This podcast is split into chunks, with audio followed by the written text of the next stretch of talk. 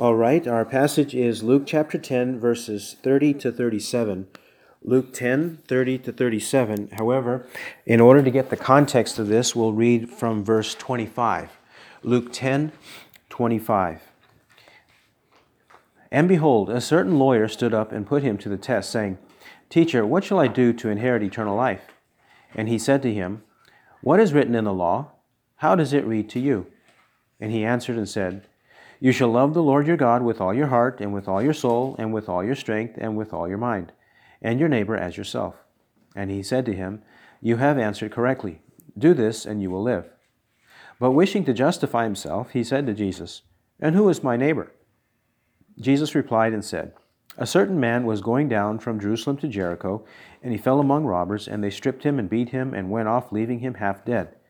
And by chance a certain priest was going down on that road, and when he saw him, he passed by on the other side. And likewise a Levite also, when he came to the place and saw him, passed by on the other side. But a certain Samaritan, who was on a journey, came upon him, and when he saw him, he felt compassion, and came to him, and bandaged up his wounds, pouring oil and wine on them. And he put him on his own beast, and brought him to an inn, and took care of him. And on the next day he took out two denarii, and gave them to the innkeeper, and said, Take care of him, and whatever more you spend, when I return, I will repay you. Which of these three do you think proved to be a neighbor to the man who fell into the robber's hands? And he said, The one who showed mercy toward him. And Jesus said to him, Go and do the same. In verses 25 to 29, last time we saw that there was a self righteous lawyer who approached Christ with this question about eternal life. And Jesus asks him what is written in the law, and he gives the right answer. However, he does not want to love his neighbor in the proper sense. He knows what he should do, but he does not want to do it. And that's why it says in verse 29 But wishing to justify himself, he said to Jesus, And who is my neighbor? He wanted to escape the obligation of helping his neighbor.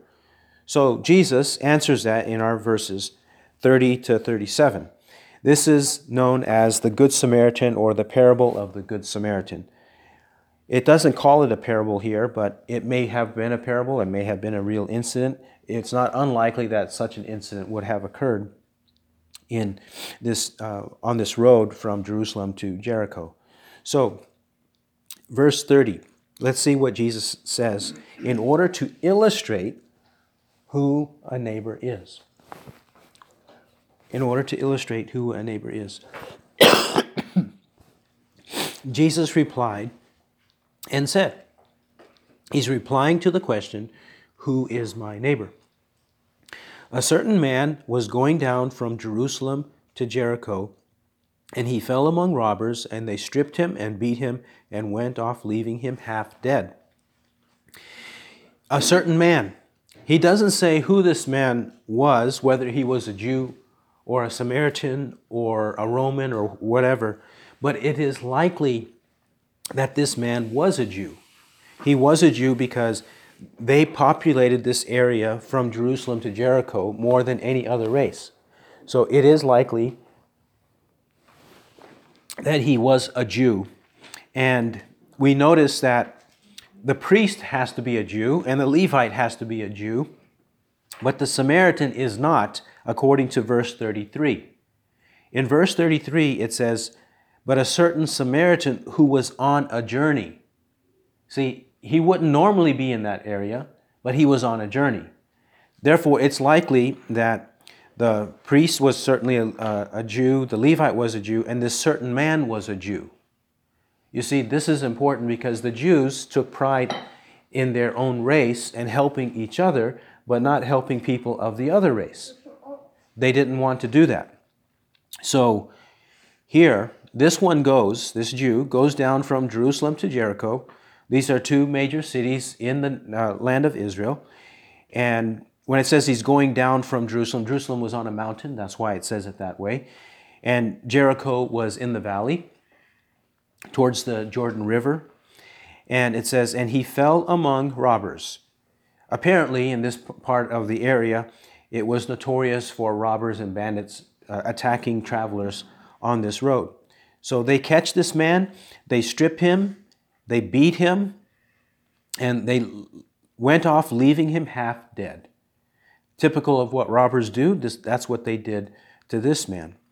So, this is the scenario. This is the situation. We have an emergency. This man did not know this was going to happen, and he's half dead. He's beaten up and he's stripped. That means his possessions are taken away from him.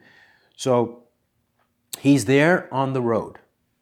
You could say this is an emergency, this is an urgency, this is an accident, this is a tragedy. Something unexpected has happened right here. Verse 31 And by chance, a certain priest was going down on that road, and when he saw him, he passed by on the other side. A priest, a certain priest.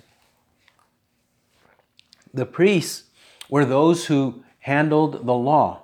They were the ones who taught the people what the Bible teaches. What the Bible says, they would teach the people. They were responsible for that. They were the ones who were transcribers of the law too. Many of them, like Ezra, remember Ezra was a scribe and priest of the Lord in the book of Ezra. So Ezra was one of those who was very, very familiar with the Bible. So these priests would have been very familiar and perhaps more so than the average man, the average Jew. And he knows better. He knows what the implications are of the commandments. But he said it saw him he passed by on the other side. Although he saw him, he didn't want to help, he just went on his way. He did not want to help somebody of his own race, even. He just walked away. Verse 32 And likewise, a Levite also, when he came to the place and saw him, passed by on the other side. Levites, they were from the tribe of Levi, and they were also commissioned to do certain ministries of the tabernacle and the temple, and they were also teachers. So this would have been another knowledgeable man who should know better, but he did not do better. It says, when he came to the place and saw him, pass by on the other side. It was okay with him to leave this half dead man on the road and to walk away. He knew what, what he should do, but he did not do it. Verse 33 But a certain Samaritan who was on a journey came upon him, and when he saw him, he felt compassion, and came to him, and bandaged up his wounds, pouring oil and wine on them, and he put him on his own beast, and brought him to an inn, and took care of him. A certain Samaritan. A Samaritan. The Samaritans were loathsome people to the Jews the Samaritans hated the Jews and the Jews hated the Samaritans. They were in neighboring regions. They were in the north part of the land of Israel and the Jews in the southern part of the land of Israel. The Samaritans said that they should worship God on Mount Gerizim. The Jews said, no, we ought to worship God in Jerusalem, where the temple is. The Jews, in that dispute, they had the right position. But the point is that they hated each other. They hated each other and did not often have dealings with each other because the Samaritans were a mixed race. When in 600 um, or 722 BC, when the Assyrians in 722 BC came westward, they came and attacked the northern kingdom, the ten tribes, and they brought many people from their empire to live in the land of Israel in the northern part and they they deported many people in the northern part of the land of Israel into foreign countries, in, into the rest of the Assyrian Empire. So this mixed race with a mixed religion in the north, that is what the Samaritan was. They were descendants of those people. So they had some things right, but other things wrong in regards to the law. But this Samaritan, when he saw this helpless man, it says he felt compassion. They all saw the helpless man, right? The priest and the Levite. The Samaritan sees and he felt compassion. The moment he saw a need, he did not shut his heart or close his heart against the man in need, but he had compassion, he had mercy on him. And not only that, not only did he feel the compassion, but that compassion caused his conduct to change. How did his conduct change? Verse 34 He came to him. The other two walked away, they went on the other side, but in this case, he came to him, bandaged up his wounds, whatever means he had, he bandaged up his wounds. That means he's got to be practicing some selflessness, some care for his neighbor, like that. He pours oil and wine on them, uh, medicinal agents to help the wounds, to help them heal. And then it says he put him on his own beast, his own beast of burden. Um, he put him on that. That means that the injured and beaten man was on the beast of burden, but the owner of the beast had to walk. He had to walk, and when he walked, he brought him to an inn, an inn or some, some kind of a hotel, some kind of a place where he could lodge, and he took care of him. He did whatever was necessary to take care of him. And then, verse 35. He doesn't just leave it at that. Verse 35 And on the next day he took out two denarii and gave them to the innkeeper and said, Take care of him, and whatever more you spend, when I return, I will repay you. So now he's giving this innkeeper business and even giving him business indefinitely whenever, um, whenever I return. When I return, I will repay you. He makes sure that even though he had to pr- proceed and move on with his journey, that that injured man was taken care of by the innkeeper. Then, 36. Which of these three do you think proved to be a neighbor to the man who fell into the robber's hands? Which of these three? This question that Jesus asked him was obvious. It was a no brainer. It was one that if the man, if the lawyer answered wrongly, he would make a fool of himself. Jesus put him on the spot so that he would not make a fool of himself in announcing the wrong answer, but he would make a fool of himself if he did not follow what he answered, if he did not do the same thing, if he would not love his neighbor as the Samaritan did. We see in verse 37 And he said, the lawyer said to Jesus, The one who showed mercy toward him. Observe how the lawyer did not say the Samaritan. He did not say the Samaritan. He did not want to say that, likely. He just said the one who showed mercy toward him. He gave the right answer, but he didn't say too much. And then, verse 37 And Jesus said to him, Go and do the same. So Jesus clinches it right there. It's a shut case from that point onward. You asked me who is my neighbor. I illustrated. You gave the right answer. So now go do it.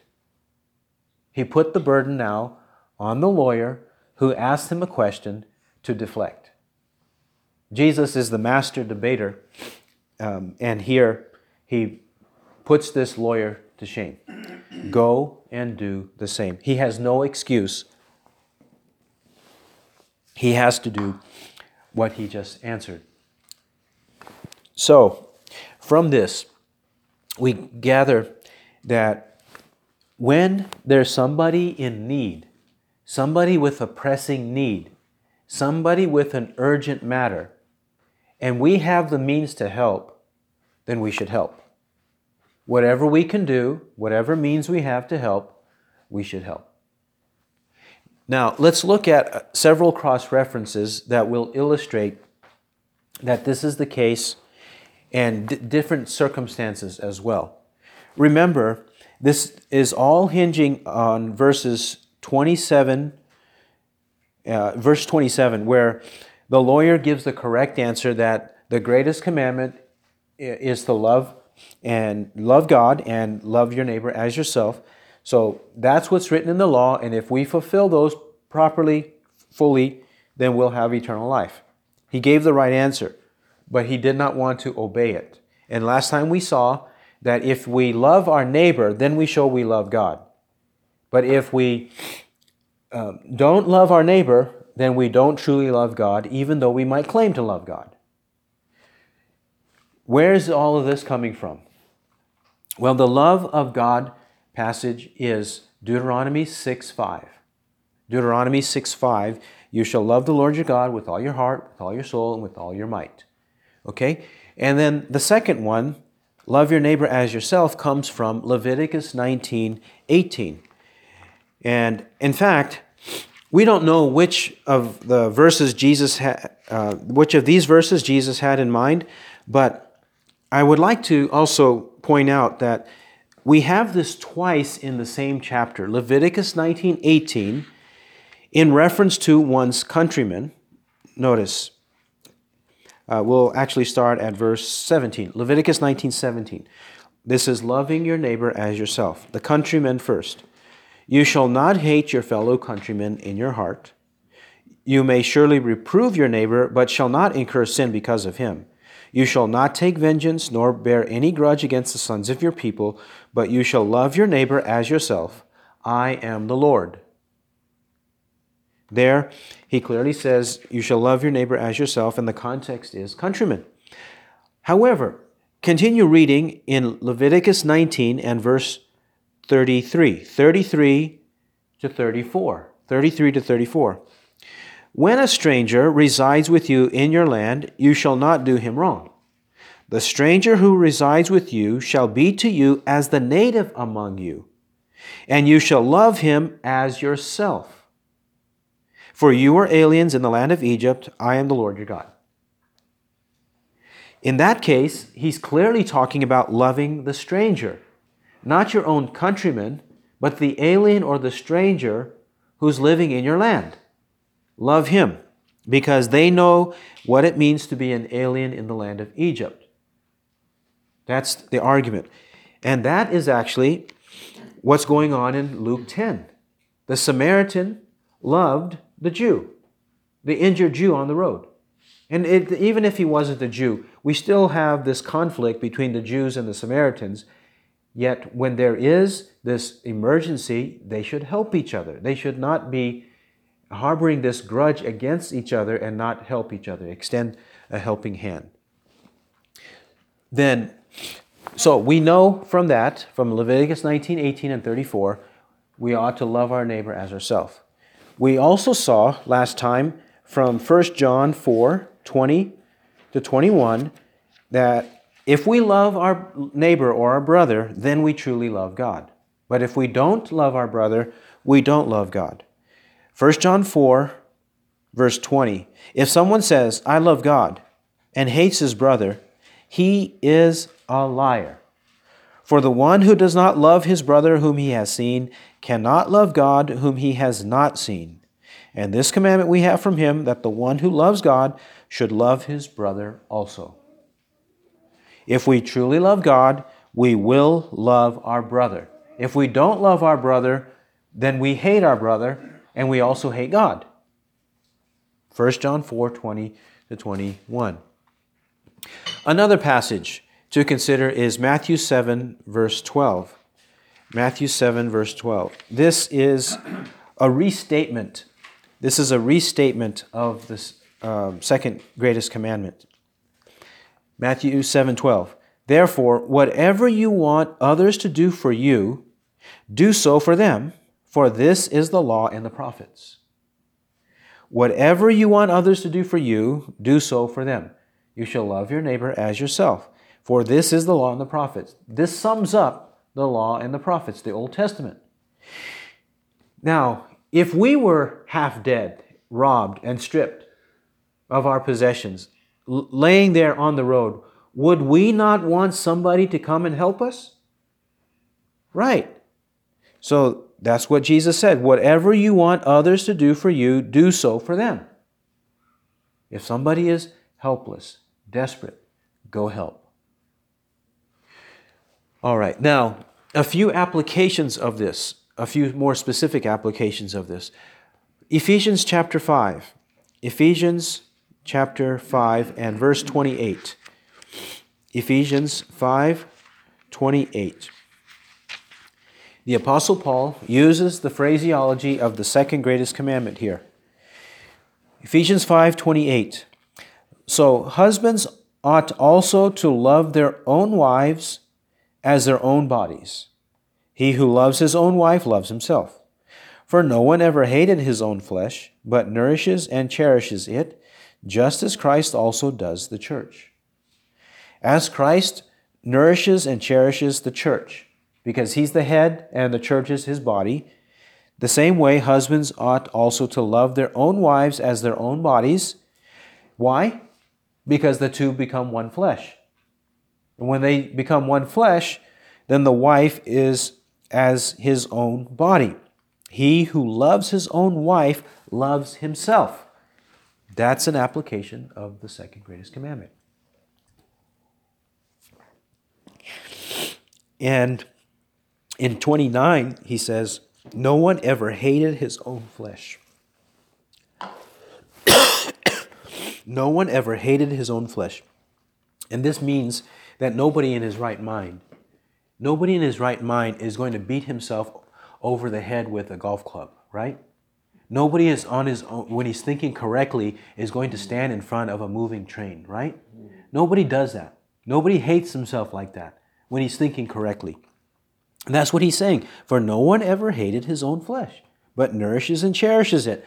Just as we protect ourselves, so if we see somebody, and in this case, the husband wife relationship, the spousal relationship ought to be the closest love your neighbor as yourself application.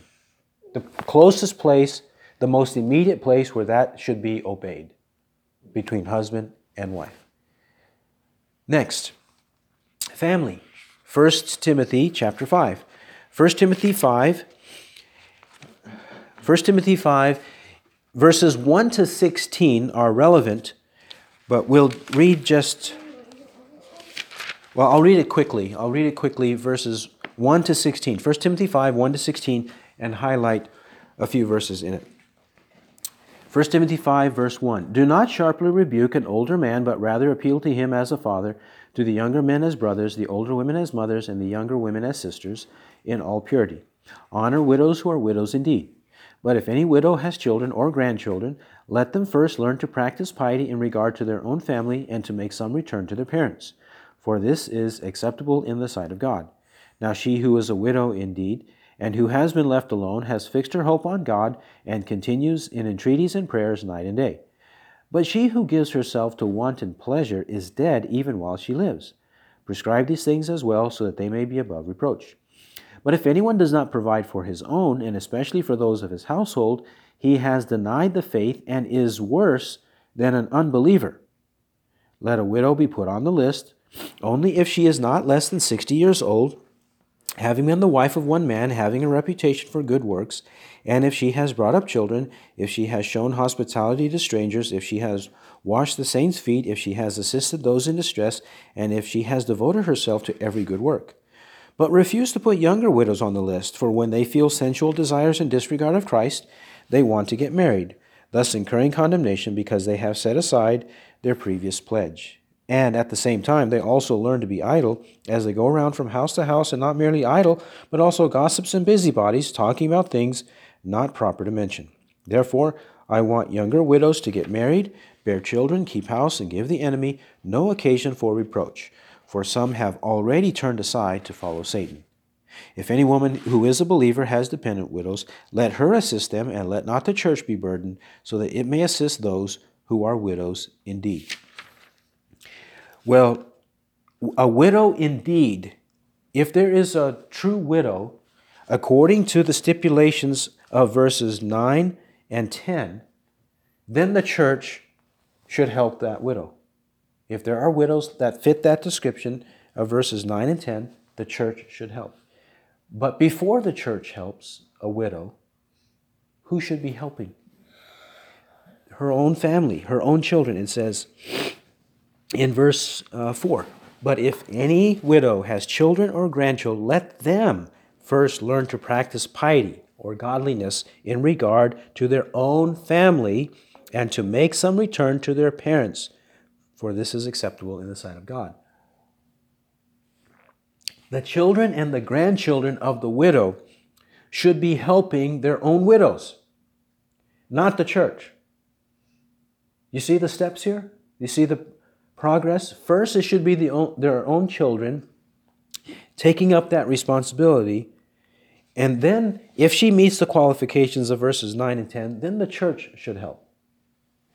And if she is a young enough widow, she should just remarry. And also, verse 16 if any woman who is a believer has dependent widows. So let's say that there is a relationship, and this is probably the relationship of a free woman and a slave woman who becomes a widow. The free woman is obligated to help the slave widow, not the church. Because it says here, verse 16, let her assist them, and let not the church be burdened, so that it may assist those who are widows indeed. So the church is not the first place to go for support for a widow. It is a place to go, but in the proper way. And notice verse 8 If anyone does not provide for his own, his own, and especially for those of his household, he has denied the faith and is worse than an unbeliever. If anybody does not take care of his own family, he has denied the faith and is, and is worse than an unbeliever. His own household, especially. So, this is serious. This is the way of, of Scripture to help those who are widows indeed. Okay, and then another place for another example is Galatians chapter 6. Galatians chapter 6, verse 10. We'll actually start at verse 6, Galatians 6 6 to 10, because often verse 10 is taken in isolation, but let's read it in context to see what he actually means by his statement in verse 10. Verse 10 is the familiar. So then, while we have opportunity, let us do good to all men, and especially to those who are of the household of the faith. True, but let's begin at verse 6. And let the one who is taught the word Share all good things with him who teaches. Do not be deceived. God is not mocked. For whatever a man sows, this he will also reap. For the one who sows to his own flesh shall from the flesh reap corruption, but the one who sows to the Spirit shall from the Spirit reap eternal life. And let us not lose heart in doing good, for in due time we shall reap if we do not grow weary. So then, while we have opportunity, let us do good to all men, and especially to those who are of the household of the faith. Now, when he says this in verse 10, especially to those who are of the household of the faith, he is talking about those in the church. And he is saying in verse 10, we have to do good to all men. So he's speaking generally, good to all men generally, but especially to those in the church, right?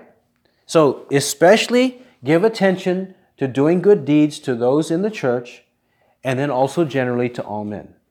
The focus is not on all men, the focus is on those in the church. But who does he have in mind first on the list in the church in this passage? Look at verse 6. Let the one who is taught the word share all good things with him who teaches. And then he speaks of sowing and reaping. So the church should be helping and supporting the teacher, the pastor of the church. Because it says, verse 6, let the one who is taught the word share all good things with him who teaches. So the material things that the teacher needs, those in the church should be supporting him so that he can have those material things he needs to uh, conduct his life raise his, fam- his own family. Whatever man sows, this he will also reap. That is the immediate application of especially to those who are in the household of the, of the church. Next, Titus 3:14. Titus 3:14.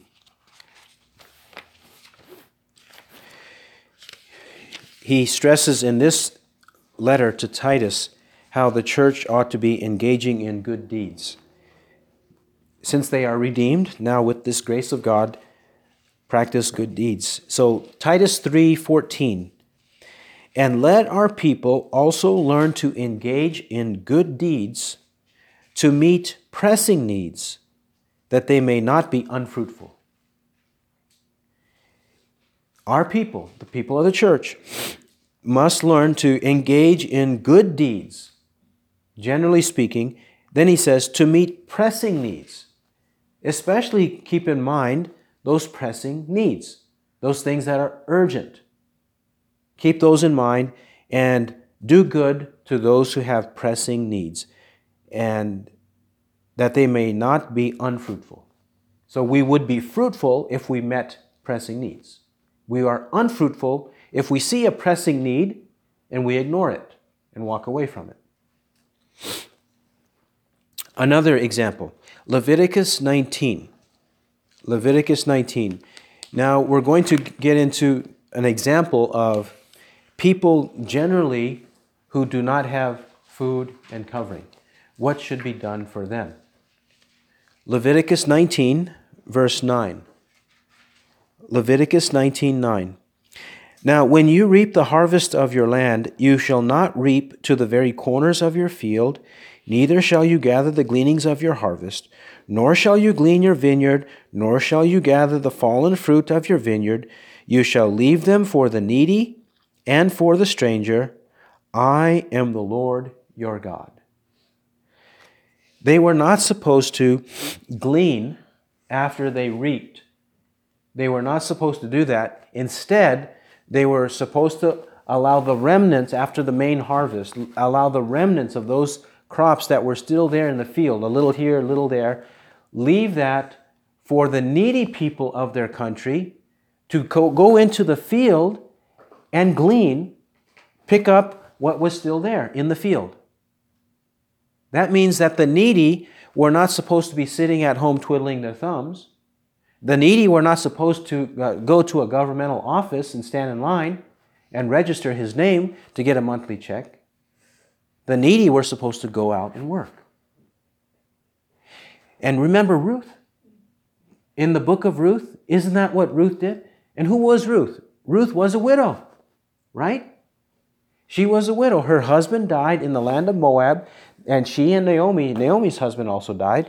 Naomi and Ruth came back to the land of Judah as widows, and presumably Naomi was too old to work because she also says she was too old to have a husband and bear children. So Ruth was still young enough to work and also to remarry and to have a child, which she did through um, with Boaz. So what did Ruth do? She went out into the field to work and bring home what she could from the gleanings. Another example, 2 Thessalonians 3:10. 2 Thessalonians 3:10.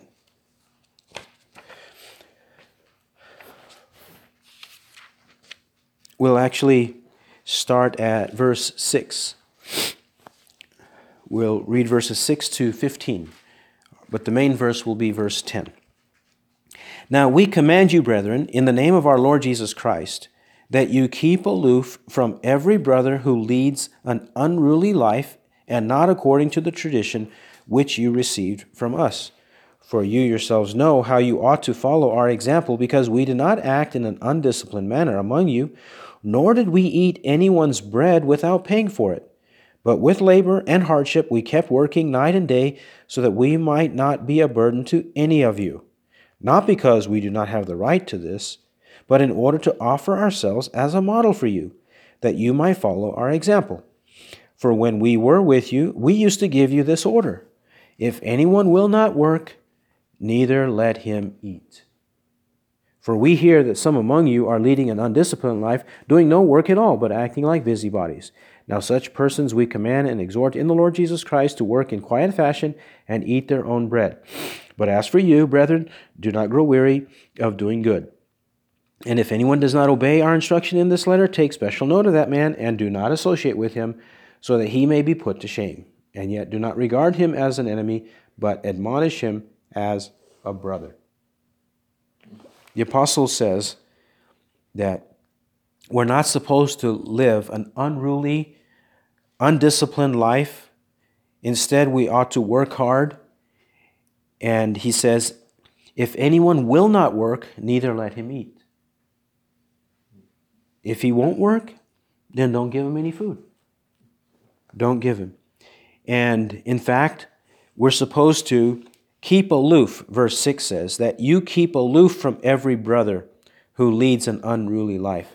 And verse 14, if anyone does not obey our instruction in this letter, take special note of that man and do not associate with him so that he may be put to shame. But the manner in which we do so, we should do it as admonishing a brother, uh, not an enemy. So, when we have people all around us, especially in the church, this is the church context, who are living an undisciplined, unruly life, and undisciplined, unruly in this context means they don't go out and work. They don't earn a living. When they don't do that, he says, they are disobeying God and they ought to be admonished. They, there needs to be a warning to them that they might do what's right and stop sinning against God and themselves, their family, friends, church.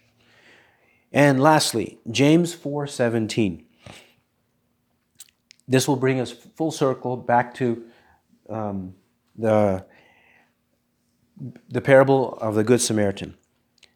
Therefore, to one who knows the right thing to do and does not do it, to him it is sin.